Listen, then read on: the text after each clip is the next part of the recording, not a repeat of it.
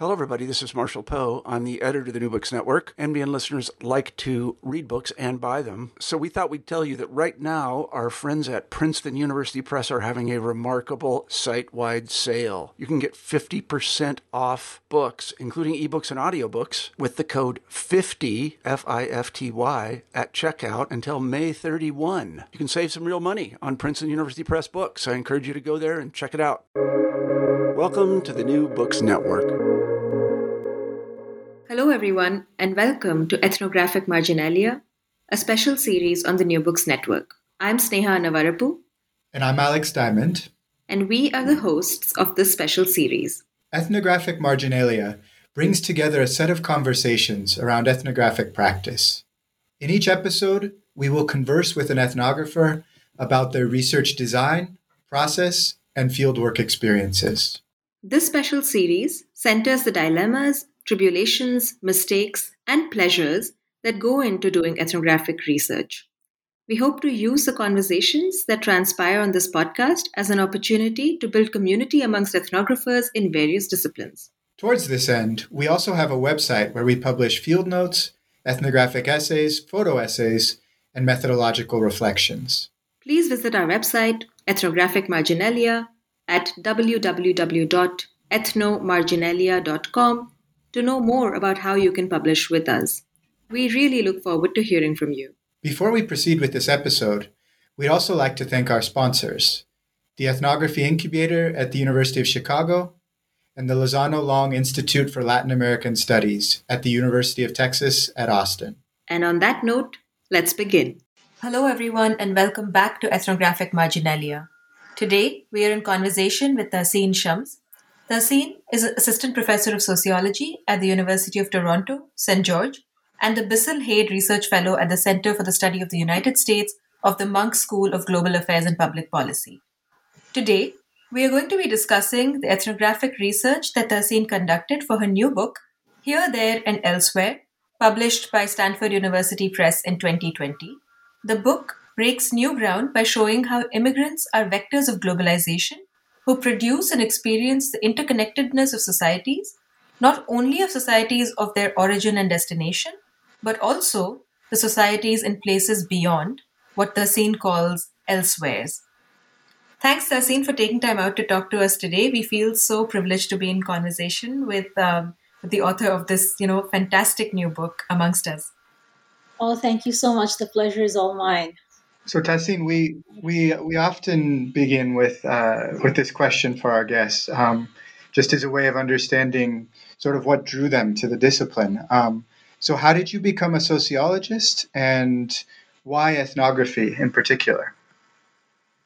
Uh, thanks for uh, these questions, Alex. I actually begin uh, my courses with this uh, anecdote, so that's a great place to start, I think.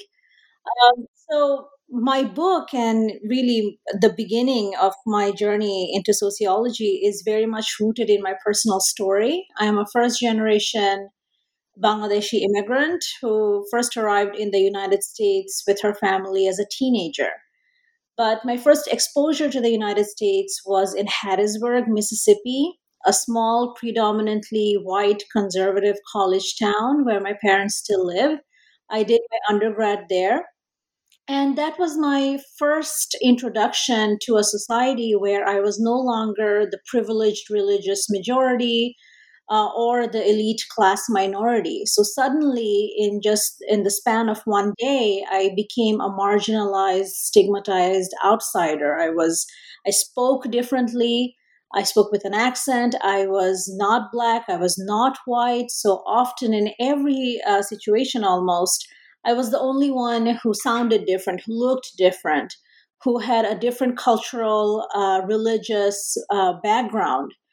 Um, as we know from uh, reading uh, Du Bois, that uh, sometimes that positionality of being in the margins gives you a different view of society. And that is uh, what I was going through when I first moved to Mississippi. I fully intended to be uh, a doctor. and um, I was taking courses uh, to that effect. But then I had to take um, an Intro to Soc course as part of my required uh, liberal arts uh, curriculum uh, at my undergrad institution. Uh, so I took the Intro to Soc class that took place in a huge auditorium where you know students are packed elbow to elbow like canned sardines, and um, the professor started the course with uh, a lecture on the sociological imagination. And as I listened to that, I felt for the first time that, wow, my individual story mattered. I lived in society as much as society lived in me. And I began to ask whether uh, other people in Mississippi uh, who came from similar backgrounds had the same kinds of uh, experiences. I had I was in honors college, so I had to write a thesis, and I wanted to do a thesis that uh, explored this question. So I started um, interviewing, uh, you know, whatever whoever I could find uh, through snowballing, who were Bangladeshi, who were Muslim, and that was my first real t- uh, taste of doing qualitative research.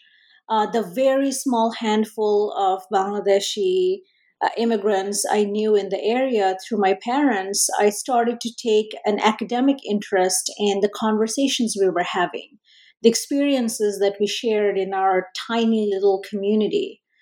Um, and that was also my first taste of doing participant observation. Um, so that was how this began um, through a, combination of my personal story and an intellectual curiosity. And by the time that I was done with that course, with my um, junior year, I knew that I found my calling. And I wanted to carry on this uh, line of questioning um, and uh, I went to UCLA, uh, where it was my dream school because of its strong migration program. And I continued asking these questions, and I continued asking uh, these questions in that way, using those methods. Uh, and that's how it all began. Um, you know, you introduce the methods of the book with a with a very reflexive reckoning of um, of who you are and how your identity and social position informed your methodological approach to the book and listening to you talk about how you became a sociologist just kind of reinforced this way of thinking about um, analysis about about uh, sociological work itself. So, could you tell us a little bit about how being Muslim American, as well as being a woman, um, the intersectional locking of these two embodied and perceived identities, how they shaped your fieldwork? Well, I'm really glad that you brought up the question of gender for two reasons. First, it was hugely important, a crucial part in shaping my experiences uh, during fieldwork. Uh, and I talk about how those experiences shaped some of the findings, some of the observations I was able to make and I was unable to make in my book. And the other reason is that I feel that because of the nature of my book, I wasn't able to fully explore uh, these intersections uh, of my religion, my ethnicity, my class with with gender. So thank you for giving me this opportunity. Um, to give just one example, um, uh, I come from a Muslim background, but I don't wear a hijab or any kind of explicit marker that paints me as Muslim. Uh, unless someone asks what my name is, I could be any other brown person uh, from any other cultural or religious background. But nonetheless, often I was perceived as Muslim, uh, as Muslim American, just from how I looked mm-hmm. and based on my accent. So immediately, it, it you know, I, I felt after um, uh, coming to the United States that hmm, people are looking at me, perceiving me uh, differently. Uh, before I go into my fieldwork, just to give you an example of what I'm talking about, uh, back in Mississippi, when I would walk from one building to another um, at my undergraduate institution uh, for my classes, I had more than one interactions where uh, evangelical students would stop me and want to convert me to uh, to Christianity, uh, knowing uh, that I was Muslim. I have never met these people. I don't know how they uh, came to know of me or what they even saw when they saw me, but they they knew somehow that I was Muslim after hearing my name or talking to me, and they wanted to convert me to Christianity. So this sense of otherness uh, that I uh, that I experienced in the U.S. Uh, gave me an, a sense of understanding that okay, I'm I'm I'm an other here. Mm-hmm. Even before I began, uh, I became a sociologist. I had these interactions. This looked a little different among the Muslim American communities, uh, where people took for granted my Muslimness, and I had to project um, to what extent am I Muslim? To what extent is my religiosity? Mm-hmm. Um, and with that came this question of, well, am I a good Muslim? Meaning, am I like a very pious, practicing religious Muslim, uh, as opposed to am I uh, am I not practicing? Am I you know agnostic or uh, am I a bad Muslim? Uh, right, uh, and then uh, given that I am a woman, it also brought on various gendered um, preconceptions like, am I a good Muslim woman? Uh, what that meant was, uh, do I live with my family? Am I married? Um, do I date? Uh, if I'm if I'm looking for a partner, what kind of partner am I looking at? Am I, you know, am I um, uh, interested uh, in uh, non-Bangladeshi or non-Muslim men and what that what that meant. Mm-hmm. So uh, immediately it was from Mississippi when I moved to Los Angeles and conducted research for this book. I, I was looking at different uh, a different dimension of the intersections that I was struggling with in Mississippi. Um, sometimes being a woman uh, within that Muslim community meant that I had a very narrow uh, entry into uh, the, the male uh, spaces in the community, uh, especially in the religious uh, communities that meant very limited access because uh, most of the public spaces were male dominated. They were gender segregated, if not formally, informally, implicitly, which were just as powerful um, uh, one time I remember that I wanted to, uh, I went to um, uh, a cultural, uh, secular uh, space, uh, celebration of some kind on a college campus. And there were lots of students from the Muslim Students Association there. Mm-hmm. And I thought that this would be a great place to recruit interviewees. And I extended my hand uh, to shake their hands when I introduced myself. Uh, I realized that that the man did not want to shake my hand, which uh, which I couldn't uh, at first understand. Like why? Because these were young college going men. So I just took for granted that I would just introduce myself like I do with anyone. Mm-hmm. But it wasn't the case um, in another, uh, to give another example, um, far fewer uh, men responded to my recruiting strategies uh, through texts uh, or through emails uh, than women. And sometimes I had to actively ask the women to connect me to their male friends you know, because I wasn't having a lot of luck uh, just on my own. And I found that my women respondents were a little reluctant to do that themselves. Mm-hmm. Uh, what I later realized is that they themselves didn't want to uh, put themselves in a situation where they were beholden to their male friends somehow mm-hmm. for uh, doing a favor um, and being interviewed uh, for me. Mm-hmm. Um, uh, you know, whenever I went to some cultural uh, ceremonies or organizations, uh, organizational events, um, it was informally uh, gender segregated.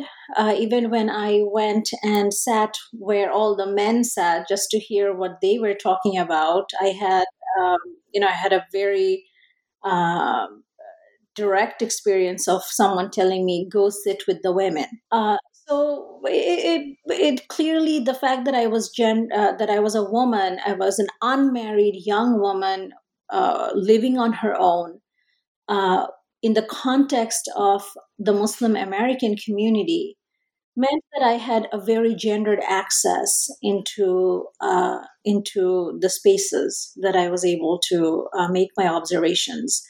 Um, obviously, that in itself reflects uh, contours and cleavages uh, of the communities that I was studying. But while doing field work, that was obviously uh, a source of frustration. Mm-hmm. Um, yeah. yeah. I can imagine. Um, it it seems really striking these kinds of examples and the way it's shaped um, fieldwork. Yeah, it's really come to the fore. Thank you for answering that with so much, you know, honesty and um, reflexivity. Oh, my pleasure. Thanks for asking that question.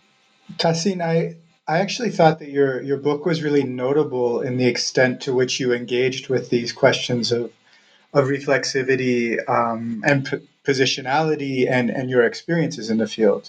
You know, I thought that was a real strength of the book and helped the reader understand not only you know where the research was coming from, but uh, the communities that you were studying. Um, so I was actually wondering if if this was like a conscious choice. Do you think uh, do you think it came out of the fact that you shared a lot of characteristics with the, the population that you were studying um, as a, a, South Asian Muslim immigrant.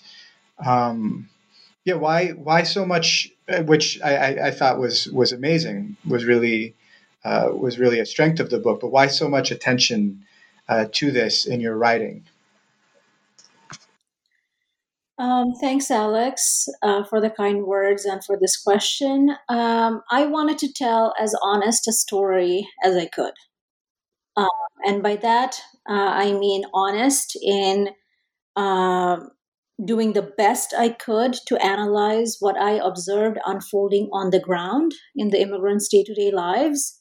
And honest in the sense uh, that I I was the tool of measurement. As an ethnographer, I was viewing the world, whatever that the readers would read will be through me. So um, it wasn't a very conscious choice that I wanted to be very reflexive or that I had to. Um, that you know i had to reorient my writing somehow to bring in more reflexivity about my positionality uh, it just came from that uh, uh, that intention to tell uh, as honest a story as I could, and people were responding to me. I was I was responding back. Uh, sometimes they didn't respond to me, and that itself was a finding. Um, how people responded to me as an insider when they perceived me to be an insider as opposed to an unfamiliar new face those were findings, and there is no other way to convey the nuances and the importance of those findings, the patterns and the differences without talking about myself, my positionality. Because how people were responding to me is as important a part of the story as what I observed um, uh, them doing or saying. Um, so uh, that's, uh, I think that's how uh, my positionality and my reflexivity um, entered into the narrative. And um, the other thing is that uh, you know this is something that I had to wrestle with. I had to struggle with uh, when I was conceptualizing uh, the whole whole project. Uh, because if people are always responding to me, if all my observations and interview responses are reactive to what I am what I am saying or what I look like or what I sound like or what I'm asking them, uh, I wanted something that would balance that out. And that led me to look for organizational documents, not just in Los Angeles and California, but in other places of the country to look at social media uh, data where I was not present when people responded to something. Uh, you know, something that would balance out this uh, interviewer effect. Uh, so even when I was writing uh, the book, I, I went back and forth with my notes to the data that I had collected from the organizational documents and from the social social media notes that I had taken as well uh, to see well this is the kind of response that I was getting and this is the kind of response they were my participants the larger uh, Muslim American community and the and the national and the global audiences as well were making on these topics so I, I had to go back and forth um, uh, to yes tell uh, that story uh, what i was observing and how i was analyzing uh, the data through my point of view but also what was happening beyond my reach mm-hmm. yeah and you know um, it so happens with qualitative research that we can take stock of the methods that we used almost after doing field work right because like things are so dynamic and contingent when we're in the field. But I was curious to know so, what ended up being your repertoire of methods and um, what did a typical day during fieldwork look like? Uh, no control over a typical day. right, yeah. Um, oh, sometimes I would have like two or three people respond to me, uh, giving me their time, uh, like blocks of time on one day back to back. Mm-hmm. Uh, and I would have days when I didn't have anyone um, mm. uh, respond to my requests for interviews. Mm-hmm. Um, uh, you know, whenever possible, I would myself go to different spaces when I didn't have interviews scheduled to see what was going on. If I could, you know, just if I could just sit down at a at a at an ethnic restaurant and see what was going on during the week as opposed to a weekend.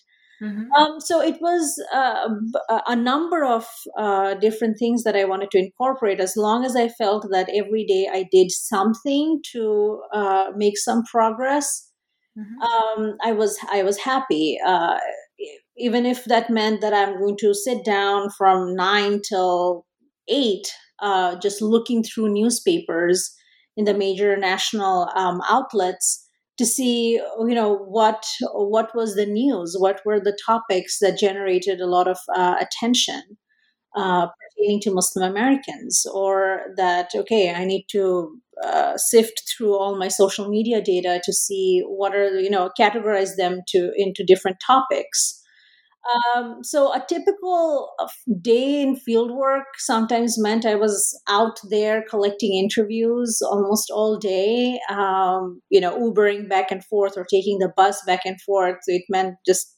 collecting two interviews. Sometimes meant the entire day. Sometimes it meant a, a relaxing day, um, uh, relatively speaking um, taking notes at you know a public hangout space uh, within an enclave or something like that. Spending an entire day just talking with my participants just hanging out with them seeing what what they did and just taking a passive role and letting them decide what to do with the day uh, how to hang out um, or just staying at home um, you know uh, working with uh, the notes that I had already collected. So there is no typical day. It, depends on, you know, when you're doing field work, at least in my case, I completely had to surrender my schedule to mm. um, to my participants' schedules, right? So yeah, yeah. I had very little control um, over over my day to day routine. Mm-hmm. So one one thing that you actually just mentioned was your use of social media um, and Facebook. Uh, and you just said that it was sort of a way to get past interviewer bias because you know that was not necessarily directed at you. Um, but it also seemed like Facebook and other social media was for um, your your research participants was something that uh, was actually a central part of how they got news uh, formed and expressed their, their political opinions.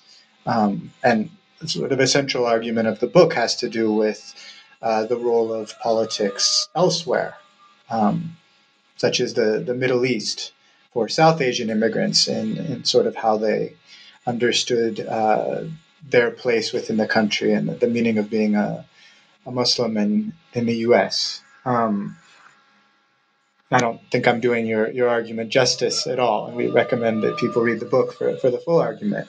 Um, but I wanted to ask about uh, about this use of Facebook. Um, was this something that you had planned from the start?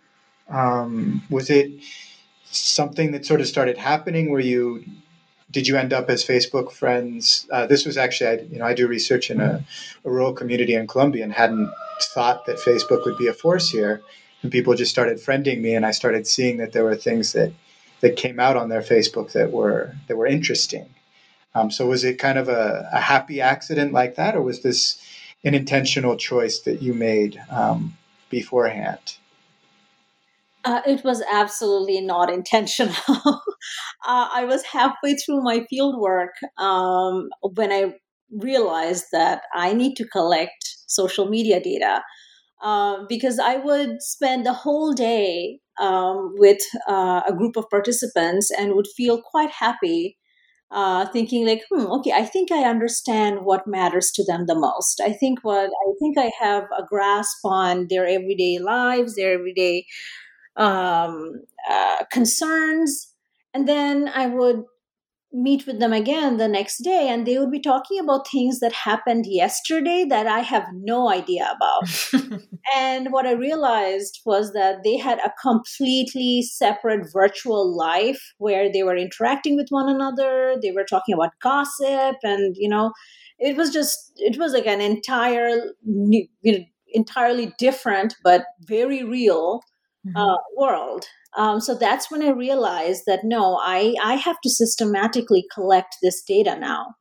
Um, but Alex, like you said, that it wasn't intentional. Um, when I started entering the um, the my my field work, um, it be, became uh, it was a it started very organically that people would befriend me or I would befriend them uh, just to initiate a kind of contact, or I would follow somebody uh, on Instagram. Um, and uh, it, it, was uh, halfway through my field work when I realized that when I go on Facebook, what I see trending is actually an important source of data. Because again, I am a part of this community. I am trying to embed myself in, into this community. And what my social network, what my participants and their friends who are not my participants were talking about uh, is valuable data. So that's when I got my, um, you know, modified my ethics um, uh, review. Um, and um, I started systematically collecting um, the, the social media data. I should add that every social media data that I have uh, collected or talk about in the book um, uh, has a public setting, or at mm-hmm. least when I collected this data. So I was very concerned not to. Um, so because of the the strategic reason of incorporating the Facebook data, I was in a dilemma that I, I will not I will not tell them that I am collecting this data mm-hmm. because then I I do not have that uh, that balancing out of the interviewer effect. But that meant that I cannot take advantage of anything that they share privately right. uh, among them, or something that I can see that they have shared with only a handful of people. Mm-hmm. I didn't want to take advantage of those things. So the only things that I collected and I discuss are things that share they shared publicly, which I think is also an important thing to consider. How um, Facebook has this pseudo public, pseudo private uh, kind of thing going on. Mm-hmm. That people can select uh, their level of privacy or their level of engagement. Um, so, whatever I selected was something that my participants or their friends, uh, even Facebook celebrities, um, and uh, you know, they wanted out there. Yeah, I think that's a that's a very really useful way of uh, thinking about how to incorporate um, you know digital practices of our interlocutors into fieldwork without necessarily letting them know every single time. It uh, retains that organic uh, emergence of their communication online and uh, is still ethical. So thank you for for being so clear about exactly how you were able to do this. I'm sure a lot of people who are kind of stuck at home during a pandemic trying to do uh, you know uh, ethnographies of Facebook um, or Twitter will appreciate this this really clear uh, spelling out of how you you did uh, you did work that um, for this book.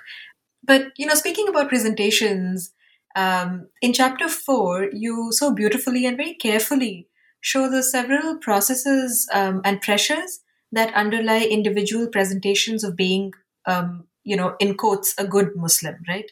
And um, the story you start with is of Anwar, um, shows how an act like littering is tied to a larger issue of geopolitical and racialized anxieties. And in the chapter, you reveal the frictions that Muslim Americans live with on an everyday basis between being, on the one hand, a model minority, and on the other hand, perceived as threats to national security. What I found particularly interesting is how you point out uh, the fact that ethnographic data complicated the narratives you were seeing emerge in your interview data. And you say that, um, in quotes, if I had relied on interview responses as my only source of data, I likely would have found their Muslim identity or the stigma attached to it to affect every part of their lives. End quote. While there is obviously a lot in the chapter that you cannot reproduce during a podcast interview, I wanted to invite you to tell us a little bit about the affordances of ethnography, perhaps through the particular case of how the hijab and the burqa were implicated in performances of being moderate Muslims and what that even means? Uh, that's a great question. Um, so, when I first started doing interviews, um, especially with people that I was not very familiar with, uh, interview data generated responses that would seem very aloof, as if religion didn't matter at all. Um, so exactly the opposite of what I wrote there. That it would seem that you know, uh, based on surveys that have been collected previously by other um, um, data organizations, I knew that you know, say X, Y, Z are important for the Muslim American community. Mm-hmm. But I would ask questions: Is X important to you? Um, and this was when I was just testing out the questions, right?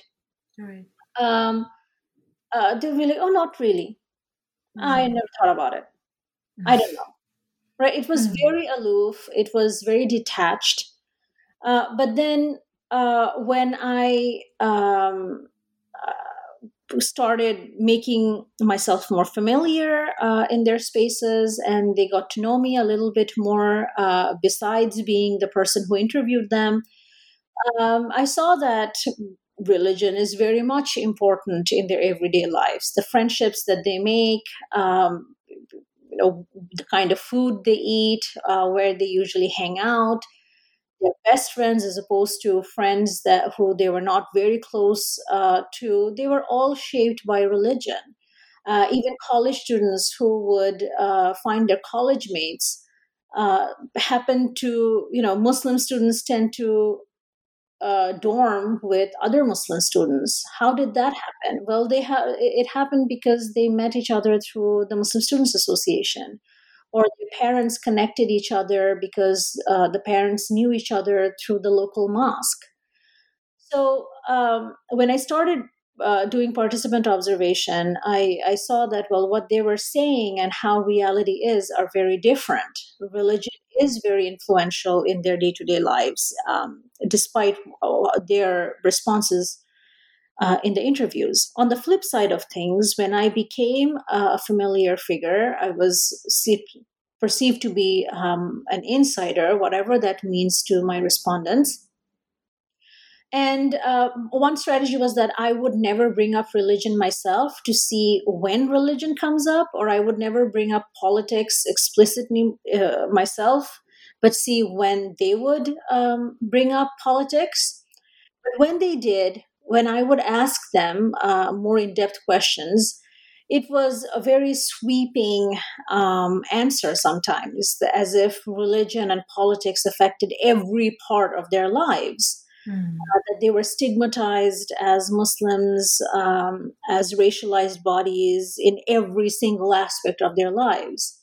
Again, I would spend the whole day with them, and and I would see that's not the case. Mm. Uh, there were spaces when these things didn't seem to matter. A, a far more um, uh, important topic for them, a concern for them, would be very mundane, generic things like, um, you know, uh, going to the office on time.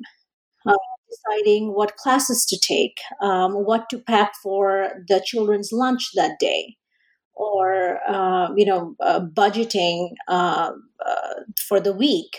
Um, you're figuring out what to make for the rest of the you know dinner or lunch for the rest of the week. So it, it's important. Rogers Brubaker says this as well that it's important not to take the Muslimness of the respondents as this overwhelming, overarching thing that defines every element of their lives. It's important mm. not to essentialize the Muslimness of the participants uh, just because they happen to come from a Muslim background. Mm-hmm. So, participant observation was an important uh, way to um, see, uh, you know, the similarities and the differences between what the participants said in during recorded interviews and what they did when I was not, uh, you know, uh, formally interviewing them. Um, for instance, um, during the interviews, somebody would say that uh, you know they are practicing Muslim. Well, what does that mean?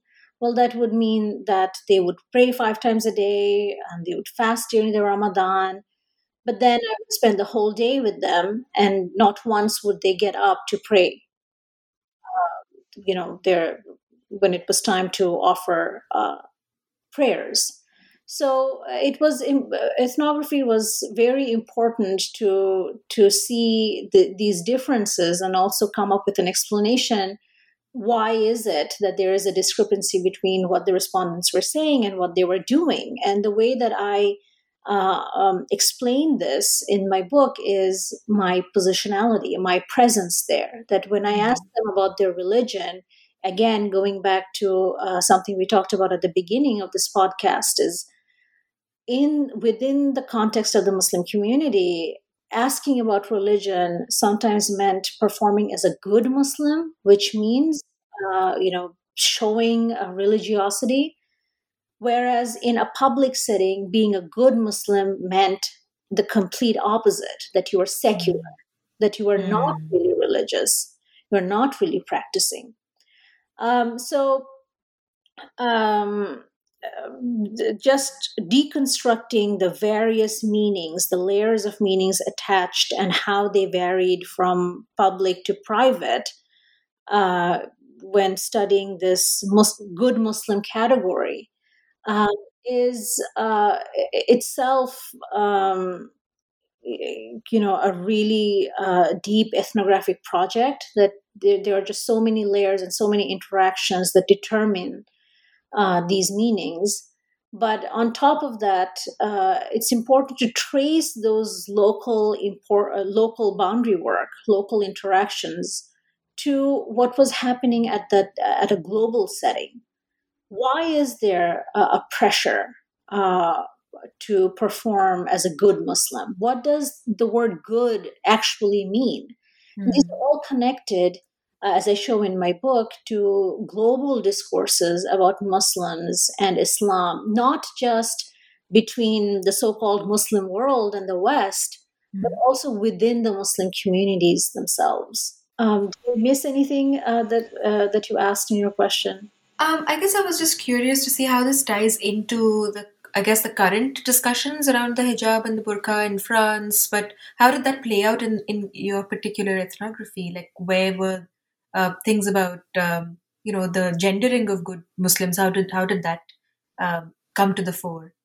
Well, there, there, it's such a complex question because the hijab and the burqa, any kind of veiling, um, has so many uh, dimensions.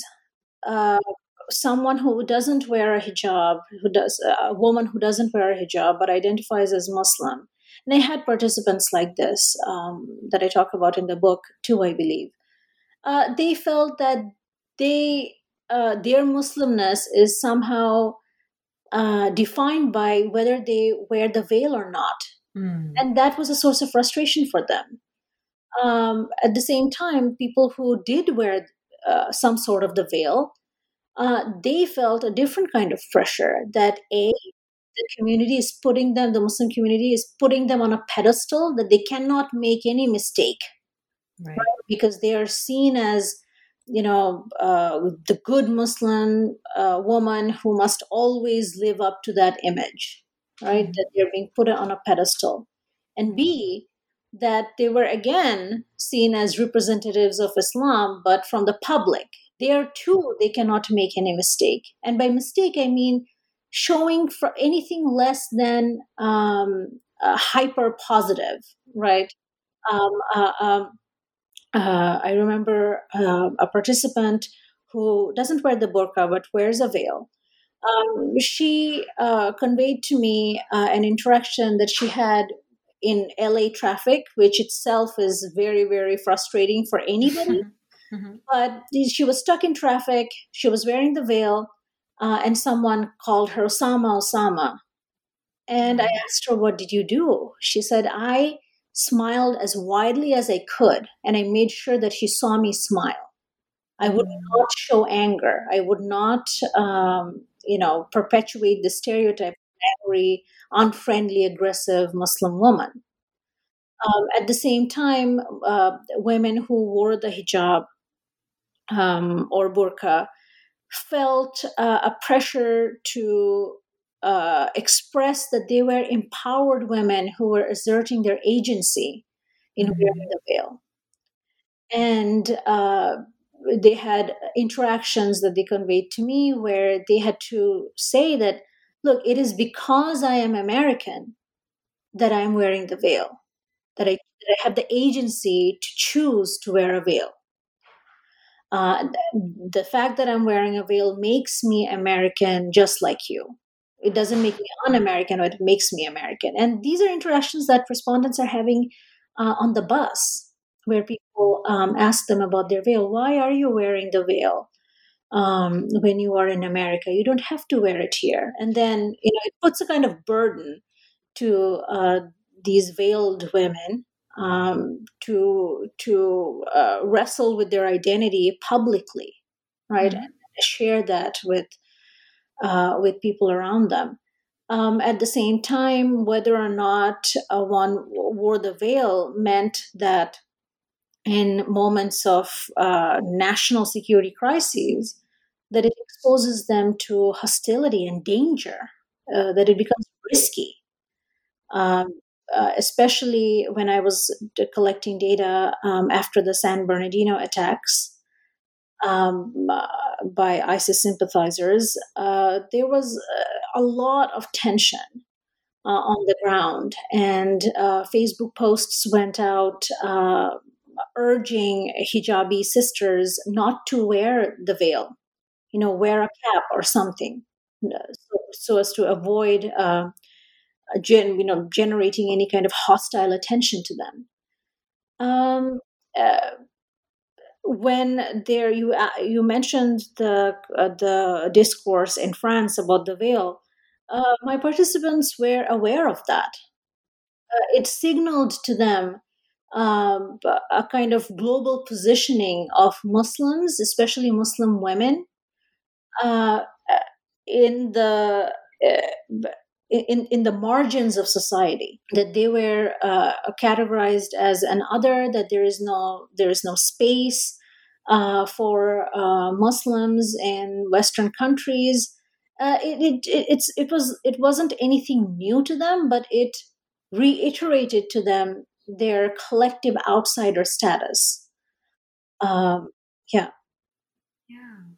Thank you. Thank you for that answer. It's so much to think about. Yeah yeah, that it is. It does raise a lot to think about, um, and it's it's clear from well from reading the book as well, but from hearing you talk, um, just what an amazing job you were able to do of getting inside the the world and the the meanings of um, of these South Asian immigrant women, uh, and how how sort of their their daily lives uh, were affected by these broader geopolitical forces in in places they weren't even from.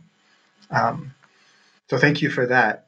Uh, to go back to, to sort of the, the questions about field work, um, one thing you mentioned that I found really interesting uh, was that you served as cultural advisor of the Bangladeshi Students Association.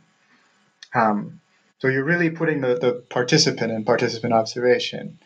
Um, so I wanted to know how how you thought that participating in this way, and even in in what seemed like a leadership role, you know, that they were drawing on your knowledge of, of Bangladeshi history, for example.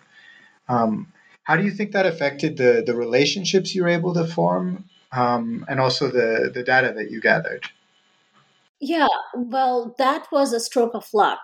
Um, I didn't apply or anything. I knew someone in the Bangladeshi community who reached out to me asking if I would be willing to uh, to serve in this capacity. And I thought it would be since I want I strategically avoided political organizations and wanted to collect data in secular cultural spaces and there see if politics and religion ever comes up, not to sample on the dependent variable um, I thought that this would be a great way to enter uh, those kinds of spaces. Um, but I tried as much as possible to take a passive role that only speak up or only um, contribute when directly asked to give advice on something that, well, we want to do something for February 21st, um, Ekushe February. Uh, uh, and celebrate uh, Bangla as our mother tongue. Well, um, you know, should we, you know, how should we, uh, uh, you know, write, um, you know, a, a, social media post to commemorate this event? Or um, how should we organize uh, this event? Um, we want to make a PowerPoint presentation to you know give an overview of this uh, day to the audience would you please make this uh, and, and, partner up with uh, another member, like have uh, co co present uh, uh, this presentation. and I would work with them to do something like that.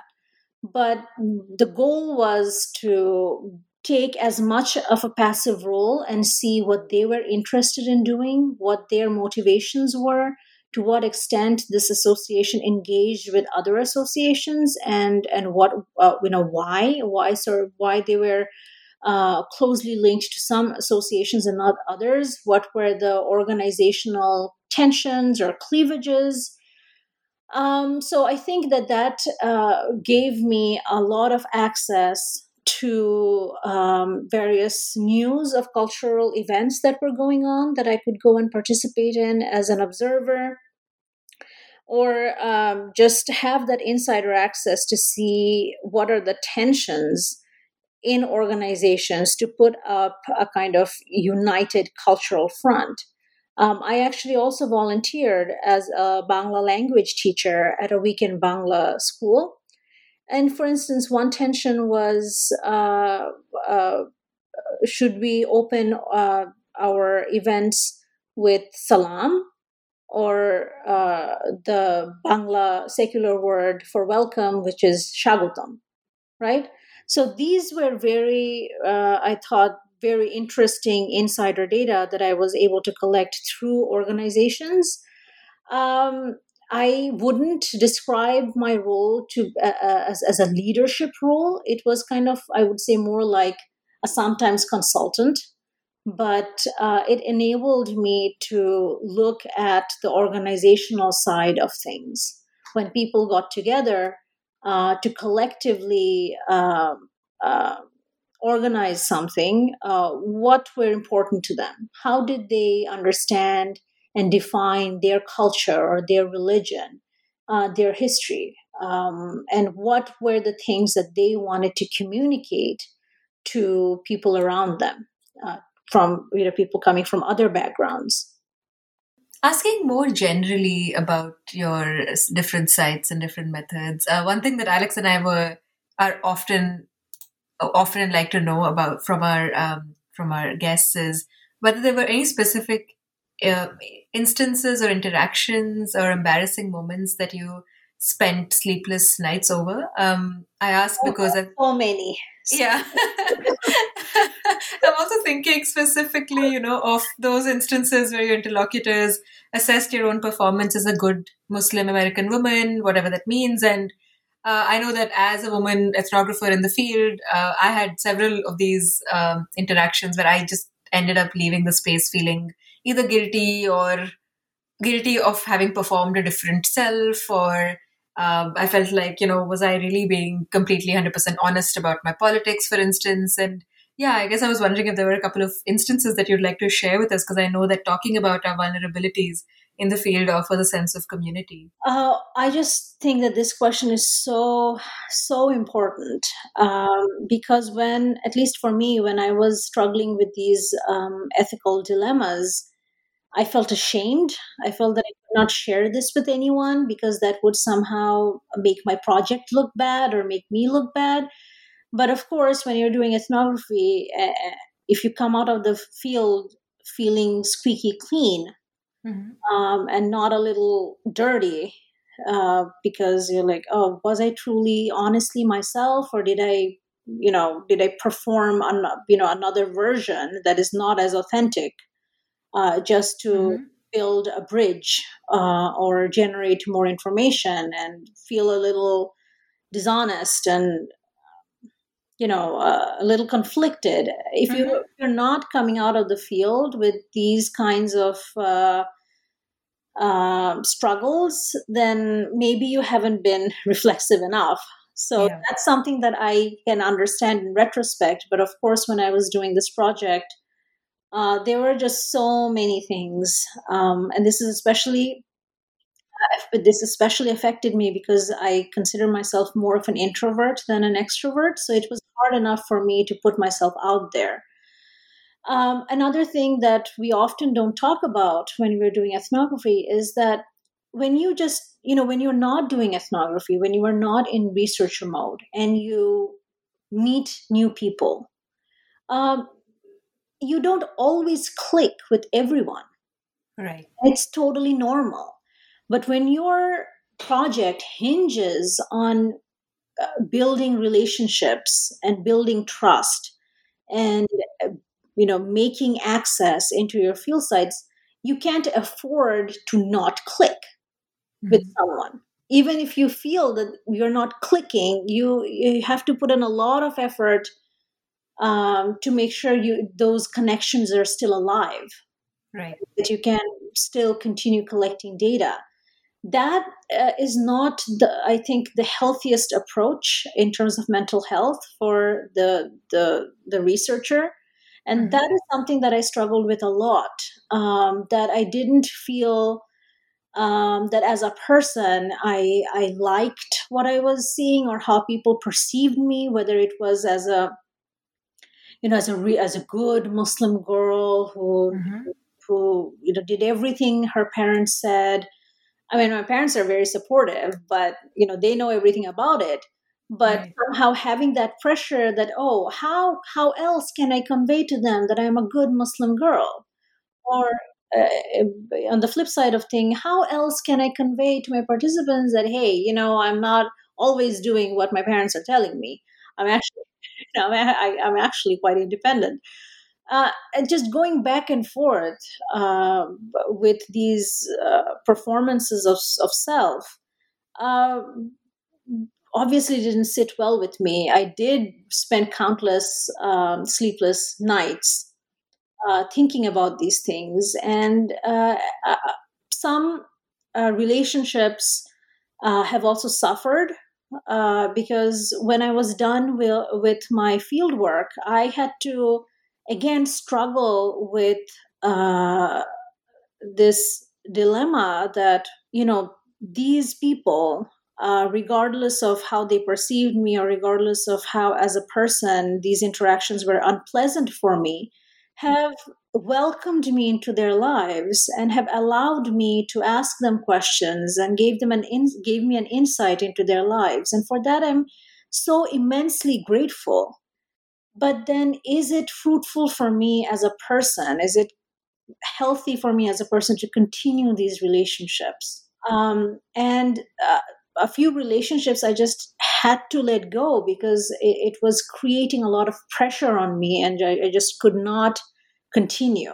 There was yeah. a level of toxicity that was hard to define, but something that, you know, again, going back to just some people not clicking. Um, and, and I, I, think my biggest regret uh, or my biggest uh, dilemma and struggle has been making these decisions at the end of my field site that I am so immensely grateful to them then when i'm not in researcher mode because these relationships seep into uh, you know your your time when you are not a researcher when you're just a person uh, you know even though i'm so grateful to them will i continue giving uh, you know allowing them into into that space of my life mm. and i um, i had to um, rely on therapy, on my uh, conversations with my family, and just had to let them go. And that is perhaps the thing that makes me, you know, feel the most conflicted. Mm. That's that's the bit of story that I don't tell in my book, right? That's yeah. a story that's hidden under the rug, but that has been the biggest struggle, I think. Yeah, and I'm so glad that you you said all of this because as you were speaking, I just kept going back to my own fieldwork experiences of again letting go of some participants because it was getting toxic in this very diffuse manner that I couldn't really define, but also struggling then to kind of incorporate it in the writing and it not really having any place in the final product that was my dissertation, right? And I was um, thinking of Patricia Richards and Rebecca Hanson's book, um, Har- Harassed, and um, how they also talk about how it, there's no place in acad- in academia almost to like have these sorts of discussions which are so much a part of ethnography and so much of what especially women and um, you know uh, and queer people uh, have to deal with in in specific situations where um, fieldwork can get can take a very different tone and yeah. So again thanks for for sharing uh, sharing your experiences with this. I'm sure it's helpful for especially grad students in the field who are who don't know what to do with this um, yeah with these extra feelings you know like what seem like excessive but they're actually constituting fieldwork in everyday in its everyday minutiae yeah. Uh, well thank you for allowing uh, this kind of space where we can have uh, such conversations. I wish i had some kind of uh, space like this when I was doing field work. It would have certainly made me feel a little less lonely, I suppose. yeah, that's the hope. To, to shift gears uh, a little bit, Tahseen, um, we were really interested in hearing about um, some of the ethnographic texts that inspired you uh, while you were writing. Um, so there were like books or, or articles even that were particularly you know that you followed as a model or that, that you that you really drew on in the writing process? Okay so i'm going to be completely honest. When i was um, doing um, my field work or when i was just designing this project my motivation was not to read ethnographies but to read anything on migration um, that i loved. Um, so I, I read widely not just ethnography but when it was a moment of finding inspiration mm-hmm. that i am i'm stuck i don't know how to write or it's you know the language isn't coming out oh, well it looks too forced uh, i did, i actually went and read novels mm-hmm. um, and novels by migrant writers immigrant writers immigrant women writers um, South Asian writers, writers like Amitav Ghosh and Jhumpa Lahiri, and um, uh, you know, Mohsin Hamid, uh, Orhan mm-hmm. Pamuk, uh, and, and looked at how they played with words. How are they telling a story, relaying, um, you know, the minutia of everyday life in such a way that it's a profound finding about life itself. Uh, how are they, you know, what point of view are they taking? How are they using characters to drive their narrative. I think, and I always say this, that novelists make excellent ethnographers because they observe the tiniest uh, emotions, expressions of emotions, and, and they can link it to larger experiences, human experiences um, happening. So whenever I felt stuck, I didn't necessarily go back to ethnographies or migration scholarship, but I went back to non academic writing. And I think that if there is anything, you guys think that my writing is accessible. I'm very glad you think so. But if there is anything that has influenced that um, the most, it's it's probably that uh, trying to emulate uh, writings of a storyteller rather than um, a researcher. I mean, it's it's um, it's very validating because that's exactly what I did while writing my dissertation, and that's also what Javier uh, Auyero, who was uh, the second guest on our podcast, said. Um, so it is it is very validating because I do think you're you're so right. It's like paying attention to people who are telling stories that uh, makes us better better writers or better ethnographers in in uh, in every sense. Um, so we would love to end this interview on a high note and would be curious to know what you're working on now. Um, to the extent that we can, of course, work during a pandemic. Uh, but yeah, what can we expect to to read by you in the near future? Um, so uh, I have two uh, goals. The first one is to um, apply the multi centered relational framework or the elsewhere framework that I uh, um, offered in my in my book to other uh, immig- immigrant uh, groups. So I'm working on a paper where I apply the multi centered relational framework on Irish Americans.